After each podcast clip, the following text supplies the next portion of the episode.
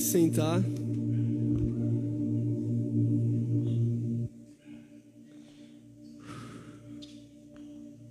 Existe algo acontecendo nessa geração. Existe algo acontecendo nesse tempo. E como Eliezer falou, onde o Espírito Santo habita, há evidências. E muito do que Deus tem falado comigo nesses dias tem sido sobre uma evidência da presença de Deus. A presença de Deus está em todos os lugares, mas ela é manifesta em poucos. Jesus está em todos os lugares, mas ele não é bem-vindo em todos. Quantas vezes Jesus foi bem-vindo nos nossos corações? Nós dizemos muitas vezes com as nossas bocas: Jesus, tu és bem-vindo, mas o nosso coração é cheio de maldade. Nosso coração é cheio de impureza. Nosso coração exalta o pecado. Quantas vezes nós, como geração, nós, Jesus nos escolheu para ser a geração eleita e nós estamos sendo a geração condenadora. E o que eu vou falar hoje é sobre algo que Deus falou muito comigo nesse período, que é sobre um avivamento sustentável. Sabe qual é um dos principais motivos que causa o fim dos avivamentos nos lugares? As pessoas não entenderem o que é a cruz. Gostaria que vocês abrissem Lucas 9, 23.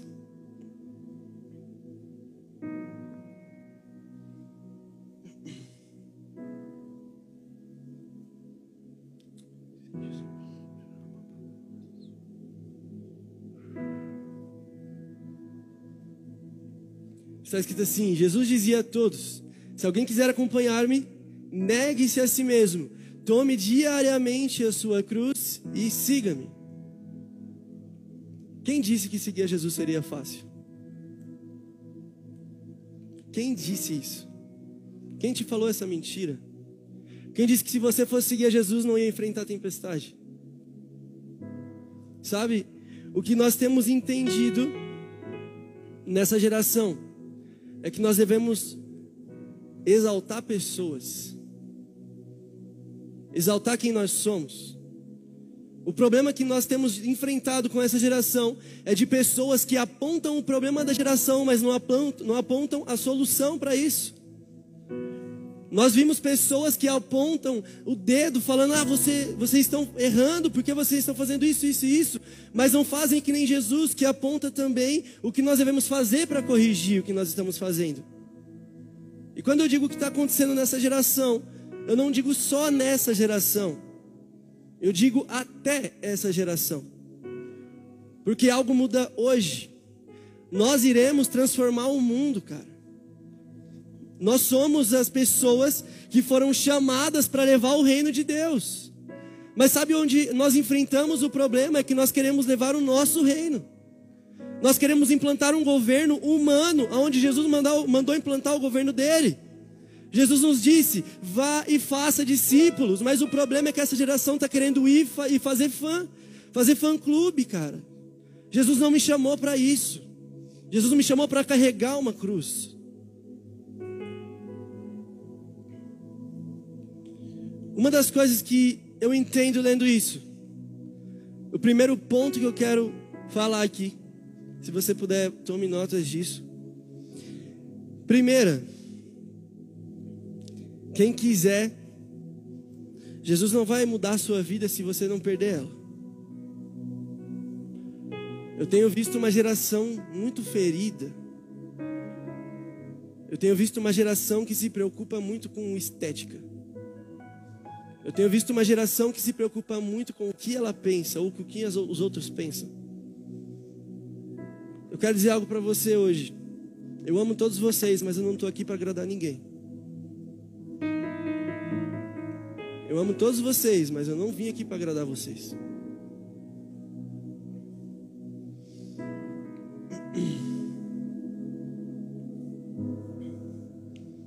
Sabe qual é o grande problema que nós enfrentamos hoje?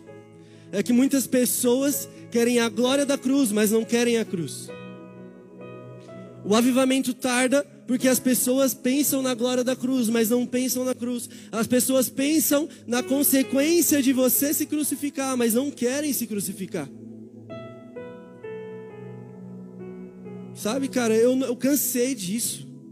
Eu cansei de ver pessoas que idolatram tudo a glória que a cruz nos trouxe, que Jesus nos trouxe. Em Apocalipse diz que o Cordeiro já foi crucificado desde antes da fundação do mundo.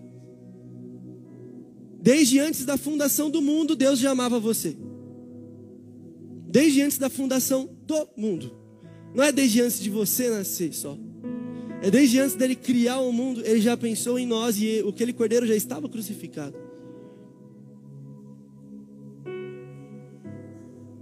Eu não quero viver para uma geração. Eu não quero viver para uma geração que idolatra a glória da cruz, mas não querem ser, ser crucificados. Eu estava refletindo esse, esses tempos enquanto eu eu estava no Dunamis e algo que Deus falou muito comigo. Eu estava lendo a Bíblia e estava fazendo meu secreto. E aí eu olhei assim para Jesus e falei: Nossa, Jesus, o Evangelho é muito sobre ti e pouco sobre mim. E sabe o que Jesus me falou? Não. O Evangelho não é nada sobre você. O Evangelho é tudo sobre mim. O que eu quero dizer com isso? 99 não é 100. Eu tenho certeza que muitos de vocês dançavam tanto para o mundo quando era do mundo e aqui fica tão parado quando está um mover tão grande. A maneira que nós expressamos a nossa dança, a nossa adoração a Deus, é uma adoração também. Nós entendemos que a palma que nós batemos no fim do culto é uma adoração a Deus. Nós entendemos que a dança, que o, movimento que nós fazemos com o nosso corpo é adoração a Deus. Esses dias, por exemplo, eu estava com o Juninho ali na sala e a gente estava orando. E foi quando o Espírito Santo me tomou, cara. Eu caí no chão e fiquei lá chorando no chão. E era como se eu entrasse dentro de um lugar muito lindo. E Jesus me levou para um lugar secreto nele aquele dia. E sabe o que eu vi Jesus fazer? Eu vi Jesus dançar. Eu estava num campo que tinha muitas flores com Jesus. E eu via um homem dançando nessas flores. Um homem correndo nessas flores. E depois esse homem me levou para conhecer uma cachoeira muito linda que tinha lá. E aí eu olhei tudo aquilo, eu fiquei muito encantado. E Jesus começou a, me perguntar algumas coisas. E eu falava com Jesus. É isso que Jesus quer. Jesus não quer uma geração rasa nele. Sabe por quê? Qual é a consequência de uma geração rasa? A consequência de uma geração rasa é uma geração ferida. Eu gostaria que vocês abrissem a Bíblia de vocês em 1 Coríntios 3.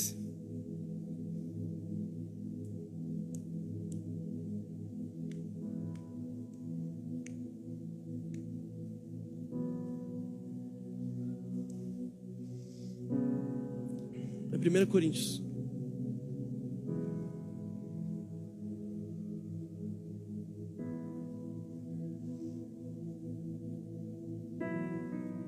Irmãos, não lhe pude falar como, como a espirituais, mas como a carnais, como crianças em Cristo. Vai para dois. Deles leite e não alimento sólido, pois vocês não estavam em condições de recebê-lo. De fato, vocês ainda. Eu volto, volto para dois. De fato, vocês ainda não estão em condições. Agora pode ir Porque ainda são carnais. Porque visto que há inveja e divisão entre vocês, não estão sendo carnais e agindo como mundanos?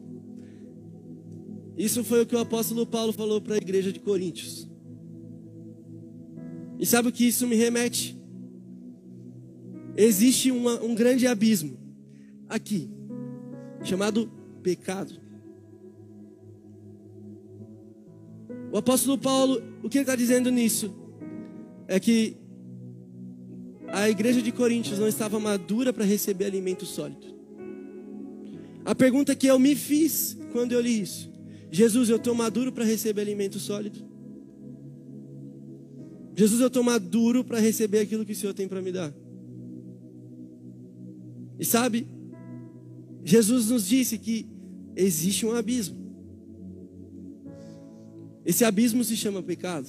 E sabe o que nós ficamos fazendo? O apóstolo Paulo nos deixou bem claro que era para nós nos afastarmos do pecado. A Bíblia em si já relata isso. Jesus não quer que nós ficamos aqui olhando para o abismo. Jesus quer que nós ficamos longe disso, cara.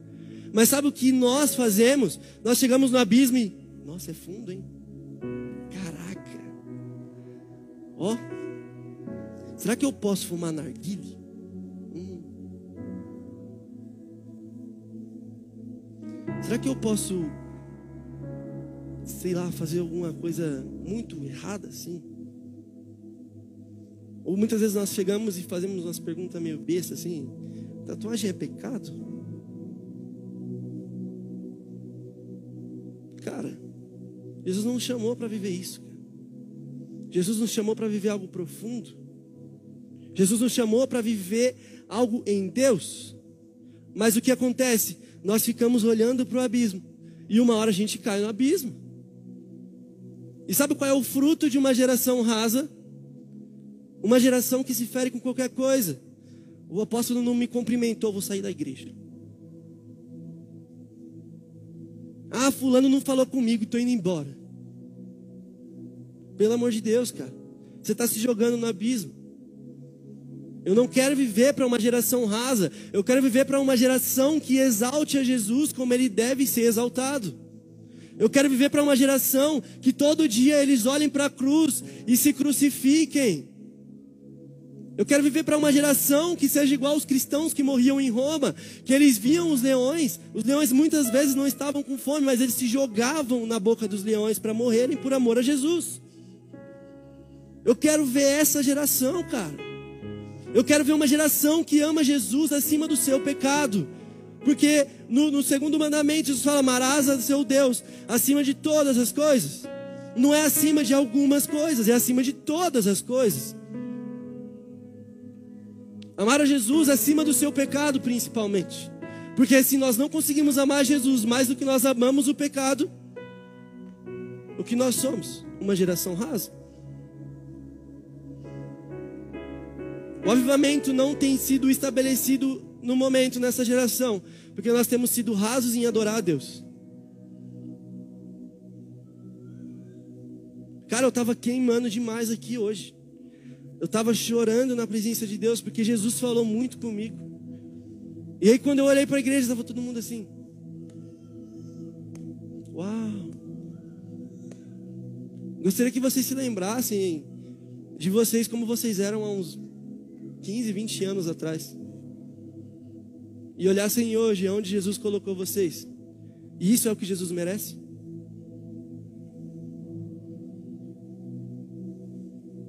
É por isso que nós os ferimos, porque nós não estamos mortos. O que Jesus nos deixou claro é que se nós quisermos seguir a Jesus, tomar a cruz, se crucificar e segui-lo. O problema é que nós olhamos a cruz e temos medo dela, porque ela vai matar a nossa carne. E aí, o nosso amigo nos repreende algum ato que nós fizemos. E nós ficamos como? Igual crianças. Quando o pai não deixa pegar uma tesoura. Quem aqui é pai? Levanta a mão, todo mundo. Glória a Deus, hoje é dia de vocês, né? Vocês como pais. Lembram quando o filho de vocês eram pequenininhos assim? Alguns até são ainda.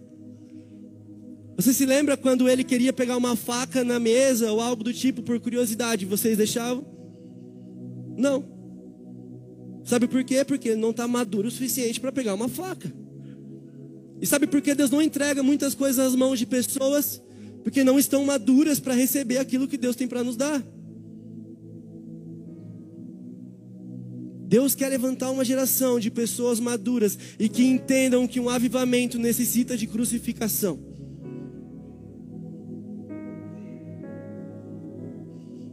Deus não quer levantar uma geração superficial. Eu não quero viver para uma geração superficial, cara. No Dunamis eu tive uma revelação de Deus que eu iria morrer pregando o Evangelho. Glória a Deus, eu estou muito feliz por isso. Só que, quantos aqui estariam dispostos a isso? Ou vocês se ferem por qualquer coisa? A igreja não está aqui para te agradar. Eu não estou aqui para te agradar. Meu pai não está aqui para te agradar. Se você não está aqui por causa de Jesus e por causa de pessoas, sinto muito, mas você vai se decepcionar. Porque as pessoas são falhas. Ah, o fulano errou comigo. Estou indo embora da igreja. Uma vez estava conversando com uma menina e ela falou que Jesus ensinou para ela que ela só que ele só amaria ela se ela tivesse dentro da igreja. Aí a pergunta que eu me fiz, foi Jesus que ensinou isso?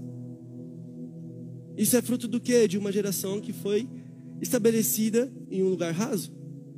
Quando eu estava orando, eu sentia como se fosse um tsunami de avivamento tomando essa igreja, tomando essa nação, cara.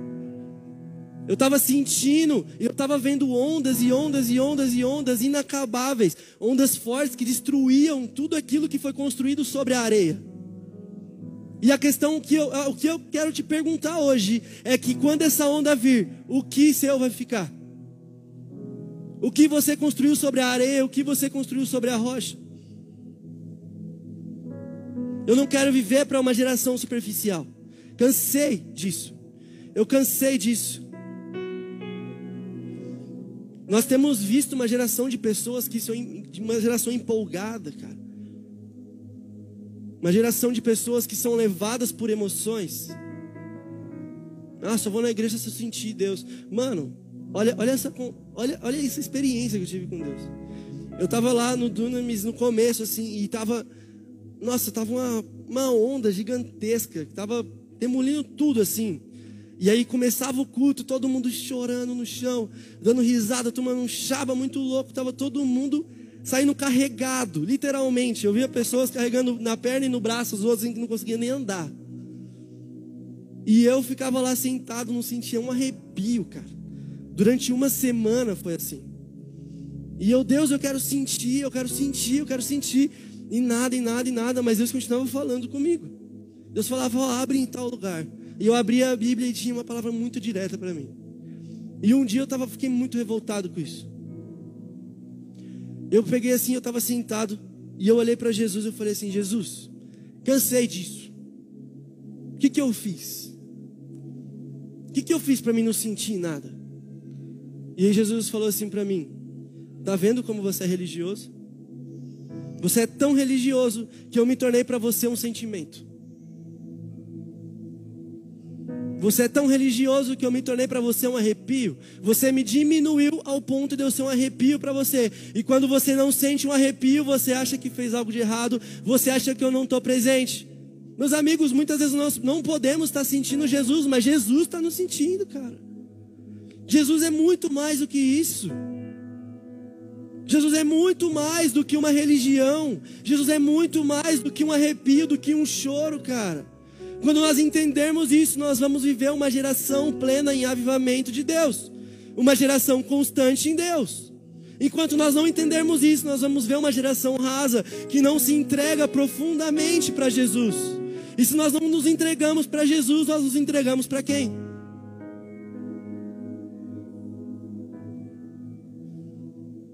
Eu estava eu tava estudando esses dias sobre o satanismo. E eu olhei e eu fiquei observando algo neles. E vocês sabiam que o satanismo tem os dez mandamentos? O diabo não é criativo nem para isso. E eu li os dez mandamentos do satanismo.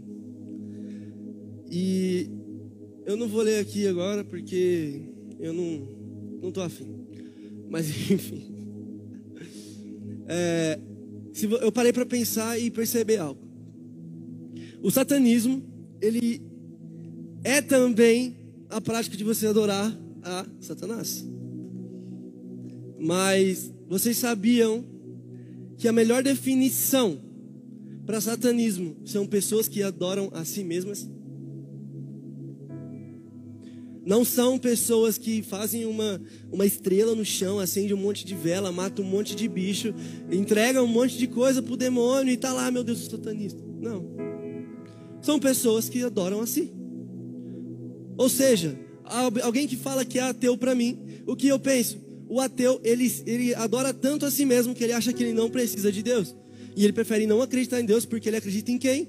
Nele. Ou seja, automaticamente o ateísta é satanista. E aí eu estava orando e analisando o meu coração.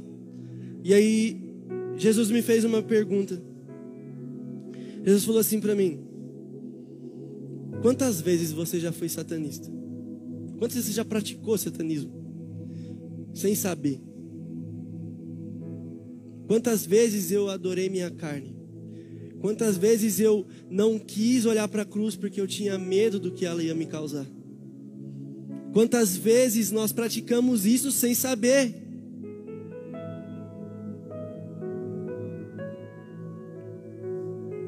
O satanismo, ele faz você enxergar que Jesus é um dos caminhos, quando na verdade Jesus disse que ele é o caminho.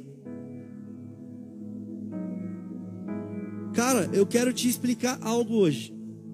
Se você não se entregar para Jesus mais do que você se entregava para o mundo, você não está se entregando para Jesus. Porque eu vejo muitos cristãos que estão em uma casa, certo? O seu coração é uma casa. E aí Jesus entra nessa casa. Aí você chega em Jesus e fala: Jesus, esse quarto é seu, essa sala é sua, esse banheiro aqui é seu também, tudo isso aqui é seu, menos esse quartinho aqui que ele é meu, né? E você não entra assim. O que eu quero dizer para vocês é que 99 não é 100. Jesus não te chamou para entregar uma parte de si, porque Jesus não entregou uma parte dele para você. Jesus te chamou para entregar tudo, é tudo ou nada. Eu quero viver para uma geração e eu quero morrer por Jesus, dando tudo de mim e não quero dar 99. Quantas vezes eu fui analisar meu coração e eu estava no 99%, travado. Eu, meu Deus, eu não estou saindo do 99%, eu não estou saindo do 99%. E aí Deus falando, eu quero 100%. Ah, mas eu não vou exercer ministério na minha vida. Eu prefiro ficar aqui no meu trabalho, na minha casa talvez, minha zona de conforto, que é melhor, né? 99 não é 100.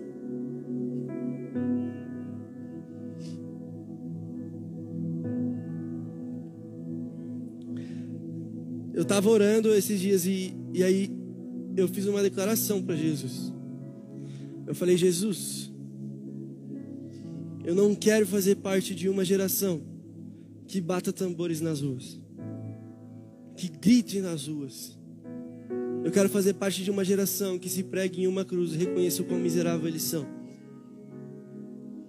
Eu quero fazer parte de uma geração que entenda que pregar o Evangelho é algo necessário se você está aqui hoje, foi porque alguém te alcançou com o Evangelho. E muitas vezes nós caímos em uma ilusão de que nós encontramos a Jesus. Abra aí em João 3,16. É um livro que todos conhecem isso.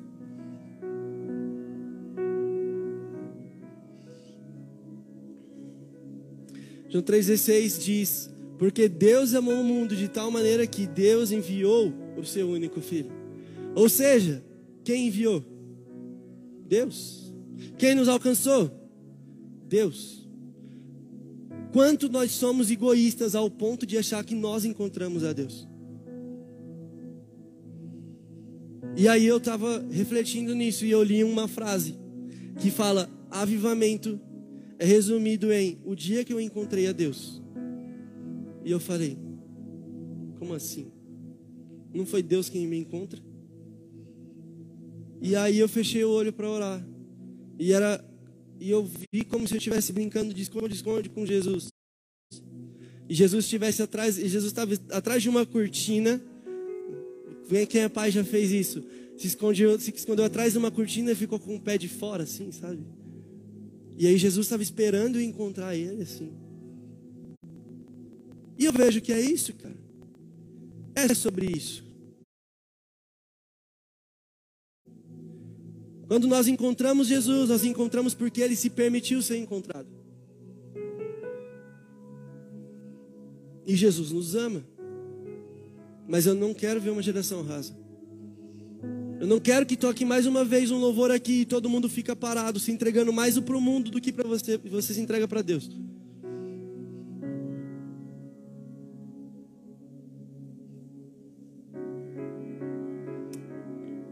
Eu não posso viver assim. Eu não posso pensar assim. Muitas vezes nós somos medíocres ao ponto de pensar isso. Por quê? Porque nós amamos a nossa carne. Eu vejo muitos jovens saindo da igreja porque foram decepcionados por alguém e blá blá blá, blá, blá um milhão de problemas. Sabe por que você ainda sente tanto rancor das pessoas? Sabe por que você ainda se ofende tanto com o que as pessoas acham de você? Porque você está vivo demais para isso. Eu queria chamar o, Juninho aqui para cima rapidinho. E queria mostrar algo para vocês. Jesus mandou nós nos crucificarmos e pegarmos a nossa cruz diariamente, certo? Uma demonstração clara do que é isso é o seguinte: o Juninho agora ele tem um martelo nessa mão e um prego nessa mão. Juninho, eu quero que você comece a se crucificar, eu quero que você pregue essa mão sua. Tá pregado, né? Consegue mexer a mão? Não, está pregada. Agora eu quero que você pregue os seus pés.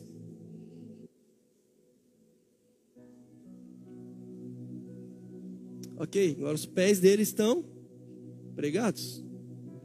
Agora eu quero que você pregue sua outra mão.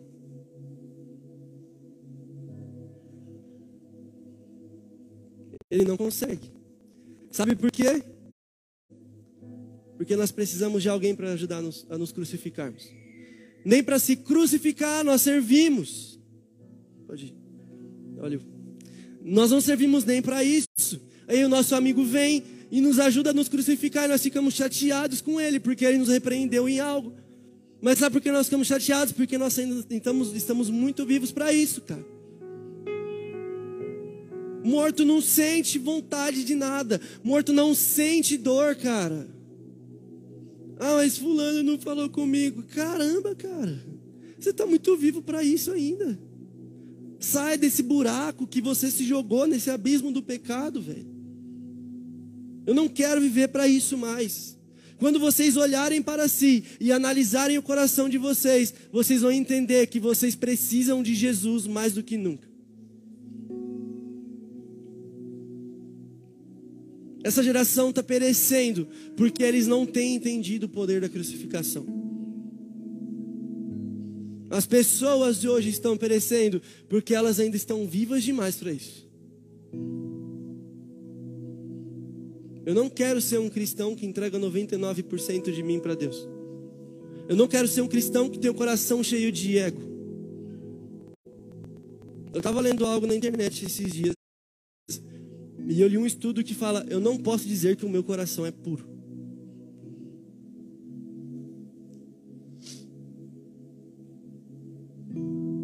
Porque muitas vezes eu analisei meu coração e vi que o meu coração estava cheio de ódio. E vi que o meu coração estava cheio de religiosidade. E vi que o meu coração estava cheio de raízes de amargura. Eu não posso dizer que o meu coração é puro. Sabe por quê? Porque eu, às vezes eu me encontro vivo demais para isso. Quando nós não deixamos nós quando nós não deixamos o nosso interior ser crucificado, ele vai continuar vivo demais para estar tá dominando os nossos atos.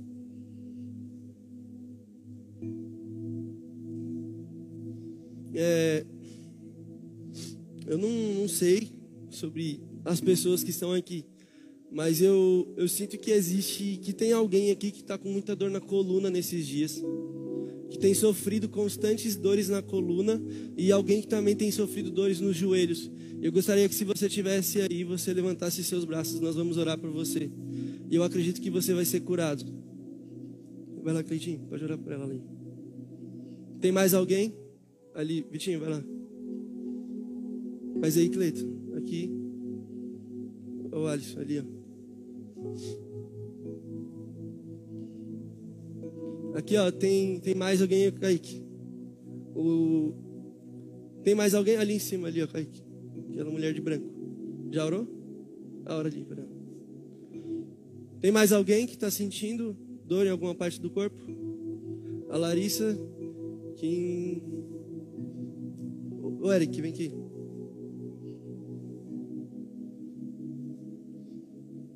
Eu estava esses dias na Bolívia e a gente estava evangelizando em uma rua lá. Era pela Larissa. A gente estava evangelizando em uma rua. E nós temos algo que nós falamos do evangelho para a pessoa em cinco passos. Se chama os cinco dedos do evangelho. E a gente estava falando de Jesus e eu estava com alguns meninos. Não, nós estávamos com um menino e os outros estavam com os outros, a outra galera do grupo. E esse menino é, teve cura, alguém foi curado, se sentiu melhor. Glória a Deus. Mais alguém?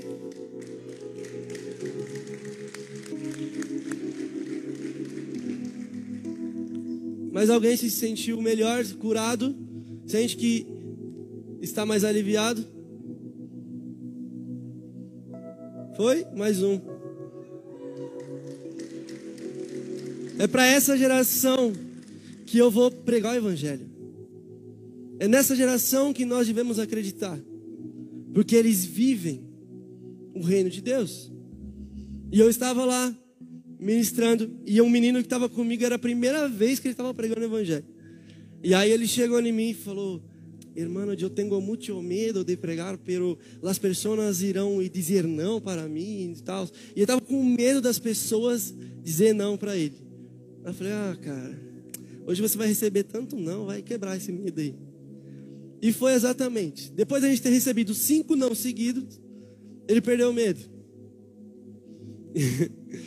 e a gente chegou em duas mulheres que estavam em uma tenda e elas estavam trabalhando. E aí eu cheguei e comecei a falar de Jesus para elas. Estavam duas mulheres. E eu, eu comecei a falar de Jesus para ela. E aí uma quis ouvir a outra virou as costas e nem ligou. Falei, tá, vou falar para essa que quis ouvir. E eu comecei a falar de Jesus para ela, ela ficou muito empolgada. E aí foi quando eu falei tudo sobre Jesus. Fiquei uns 15 minutos, 10 minutos falando de Jesus e ela estava assim, me olhando com os olhos bem fixos. E foi quando ela, eu falei sobre ela fazer oração de entregar a vida para Jesus. E ela falou assim: Ah, eu até queria entregar minha vida para Jesus, mas eu não tenho dinheiro para te dar por isso. Aí eu olhei e falei: é, Como assim? E aí o menino que estava do meu lado falou que os cristãos daquele lugar, muitas vezes, eles cobram das pessoas para fazer orações. E eu falei: Não, cara, isso, é, a graça de Jesus me alcançou gratuitamente. E ela veio te alcançar hoje e é gratuita. E ela ficou me olhando assim.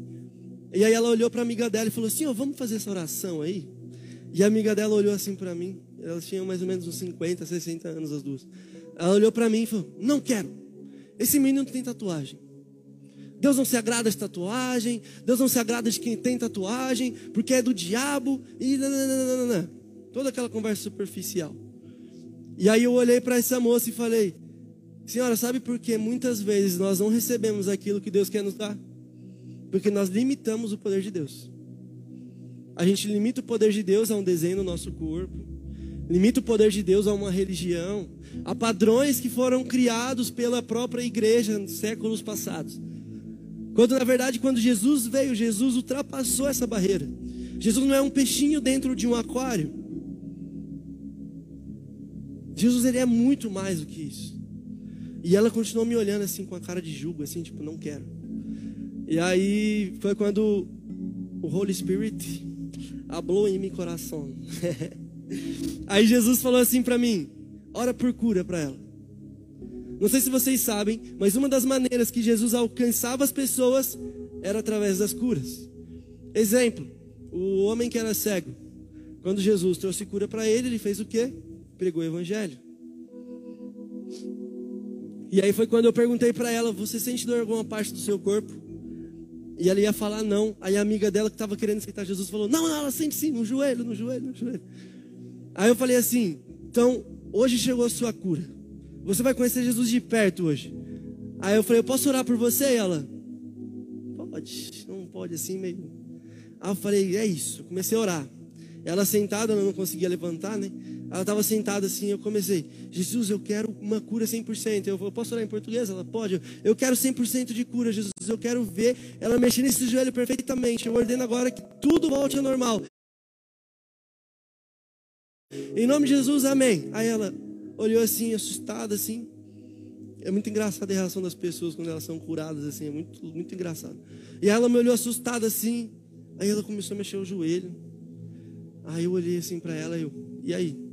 De 0 a, a 100. Aí ela, 60% mais ou menos. Aí que eu empolguei, cara. Aí eu peguei no meio da rua e comecei a gritar: Eu quero 100%, Deus! Gritando no meio da rua. E a mulher, do nada, ela começou a chorar. Aí do nada ela levantou e subiu em cima da cadeira, pulou da cadeira, começou a correr no lugar onde ela estava. E aí ela chorando, ela aceitou Jesus. Ela e a amiga dela aceitaram Jesus. Esse é o poder de Deus. Nós não podemos limitar o poder de Deus a apenas uma igreja, a uma religião. Jesus é muito mais do que isso. E por isso nós devemos ser satisfeitos 100% em Jesus. Nós não devemos viver no raso, cara. Eu não quero ver uma geração que fique dentro de um barco num oceano profundo. Eu quero ver uma geração que amarra uma âncora nos seus pés e se jogam no mar sem direito de volta. Eu oro por essa geração. Eu oro por esse dia desse grande avivamento, porque eu sei que isso que aconteceu hoje, essas curas e muito mais vão acontecer ainda. Eu oro por uma geração que não limite o poder de Deus a uma religião.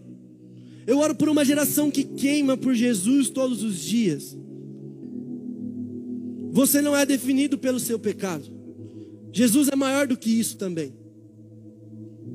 Eu sinto que existem algumas pessoas aqui que acham que o pecado que elas cometeram definem quem elas são. Mas quando Jesus está falando, ei, eu estabeleci uma identidade de filho sobre você. Eu conheço muitas pessoas que não têm o pai presente ou o pai é divorciado da mãe e não vê o pai muitas vezes por anos e anos e anos. Mas na identidade dela ela tem um pai. Ela pode não ver esse pai, mas ela tem um pai. E é a mesma coisa com Deus. Sabe o que acontece? O diabo tenta falar que você não é filho. Quando na verdade o que você tem que fazer é pegar e fazer isso aqui, ó. Eu sou filho de Deus. Eu sou a pessoa por quem Jesus morreu na cruz. E você não vai dizer o contrário disso. Essa geração, muitas pessoas têm deixado o diabo citar quem elas são, quando na verdade Jesus não quer isso. Jesus quer trazer cura, salvação. Jesus quer trazer uma onda de avivamento para essa geração, mas nós temos que entender que nós temos que estar pregado em uma cruz. E eu não digo isso só para os jovens adolescentes, eu digo para todas, todos vocês. Todos vocês. Sabe por que a família de muitos é um caos? Porque não entenderam ainda que morto não tem vontades. Porque não entenderam ainda que todo mundo tem que estar assim.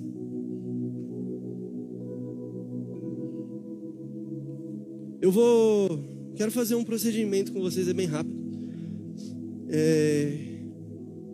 Que horas são? É, já está acabando o meu tempo. Mas. Quero contar algo para vocês. No Antigo Testamento, antes de Jesus vir para a terra, morrer na cruz, ressuscitar, e está governando sobre nós. As pessoas, para terem acesso ao perdão de Deus e à graça de Deus, eles tinham que entrar em um tabernáculo. Era chamado tabernáculo de Moisés. como era esse tabernáculo? Ele era dividido em três partes. Tinham, é, ele começava com o átrio, aí depois vinha o santo lugar, e depois tinha o santo dos santos.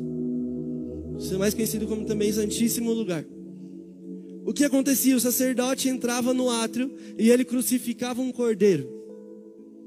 E aí ele crucificava o cordeiro e depois ele ia para o santo lugar. Que onde era ele, onde era onde ele lavava suas mãos, limpava suas vestes e se preparava para entrar para o santíssimo lugar, que era onde era a presença de Deus manifesta. E era tão algo que eu gostaria de especificar é que para você entrar no Santíssimo Lugar existia uma cortina que ela era muito grossa, ela tinha cerca de 14 centímetros de espessura. Ela era bem grossa. Era um véu, na verdade, de, de uns 14 centímetros de espessura. E, e ele entrava com uma corda amarrada na cintura, porque se ele entrasse com algum pecado lá dentro, ele era morto. E aí as pessoas com a corda puxava o corpinho dele lá, mortinho. E, e Jesus, como cordeiro vivo de Deus, foi morto. E eu quero que vocês imaginem um tabernáculo, Jesus sendo o cordeiro, e nós sendo sacerdotes. Jesus morreu para que nós pudéssemos ter acesso à graça de Deus e sermos salvos através disso. Em Romanos 5 fala, porque todos foram destituídos da glória de Deus. E nós temos paz com Deus por meio do nosso Senhor Jesus Cristo, por meio de quem obtivemos acesso pela fé a essa graça na qual agora estamos firmes. E nos gloriamos na esperança da glória de Deus, porque sabemos que a esperança produz perseverança, a perseverança produz um caráter aprovado e um caráter aprovado produz a esperança. É o que diz em Romanos 5. Não há melhor definição sobre o que é Jesus do que isso. Do que é a graça de Jesus.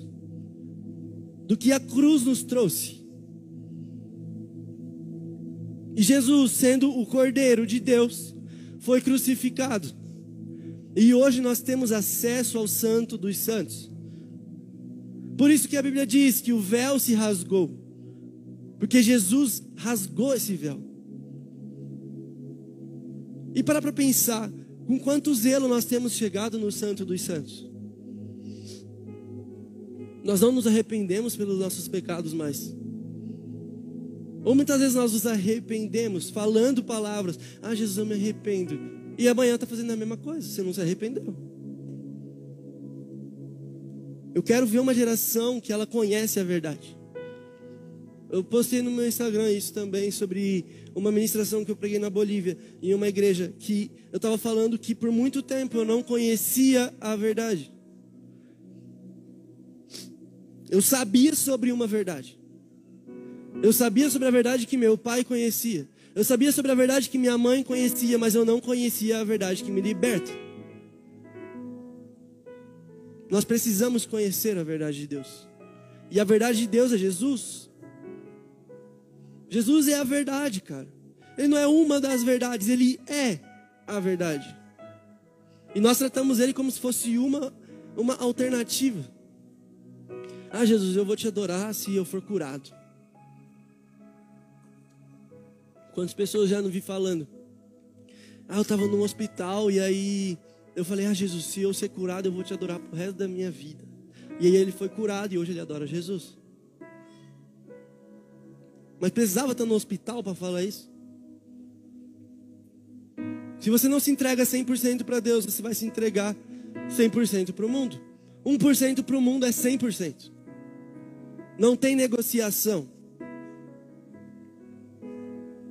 Nós, como cristãos, devemos nos arrepender dos nossos pecados, entender que nós somos miseráveis sem Deus, entender que a graça de Deus nos alcança, mas se nós nos arrependermos. E esse é o átrio lugar de arrependimento. E aí, depois que nós nos arrependemos dos nossos pecados, nós vamos para o santo lugar, que é onde nós nos preparamos para entrar no Santo dos Santos, onde nós começamos a invocar a presença de Deus. E no Santo dos Santos é a melhor coisa do mundo.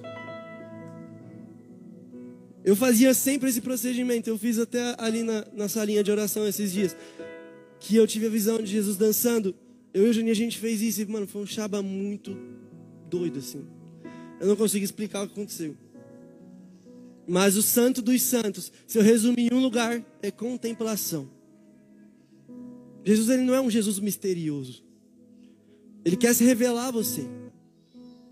Eu gostaria que vocês agora estivessem, vocês fechassem os olhos de vocês e começassem a se arrepender pelo pecado de vocês. Se arrependem pelo pecado de vocês.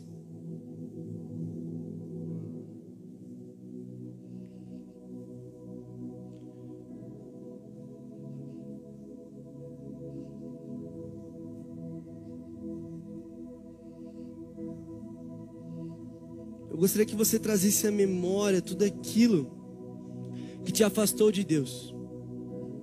Tudo aquilo que te trouxe a um lugar que você não deveria estar.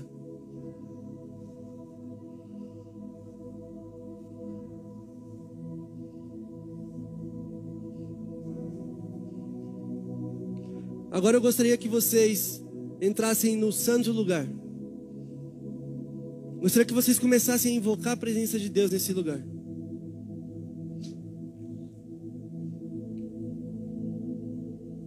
Se você ora em línguas, pode começar a orar em línguas.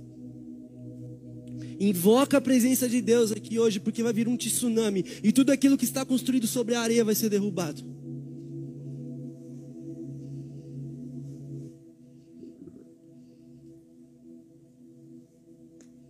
Entrem no santo lugar de Deus. Entrem no lugar onde Deus te chamou para estar desde que você nasceu.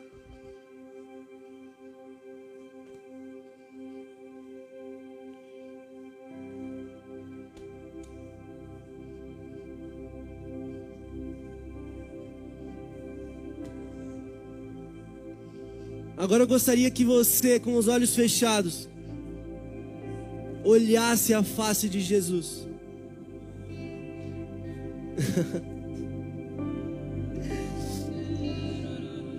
Sim, Jesus. Fixe os seus olhos em Jesus. Você consegue ver o nariz de Jesus? Você consegue ver os seus olhos? Você consegue ver sua boca?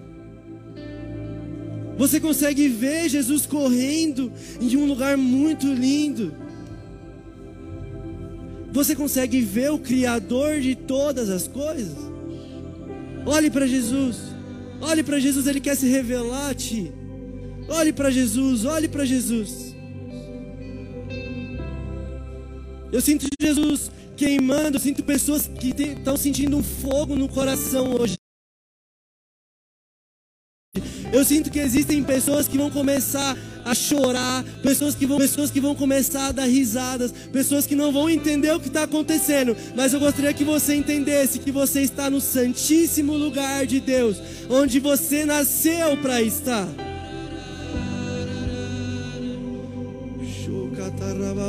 Show, Sim, Jesus.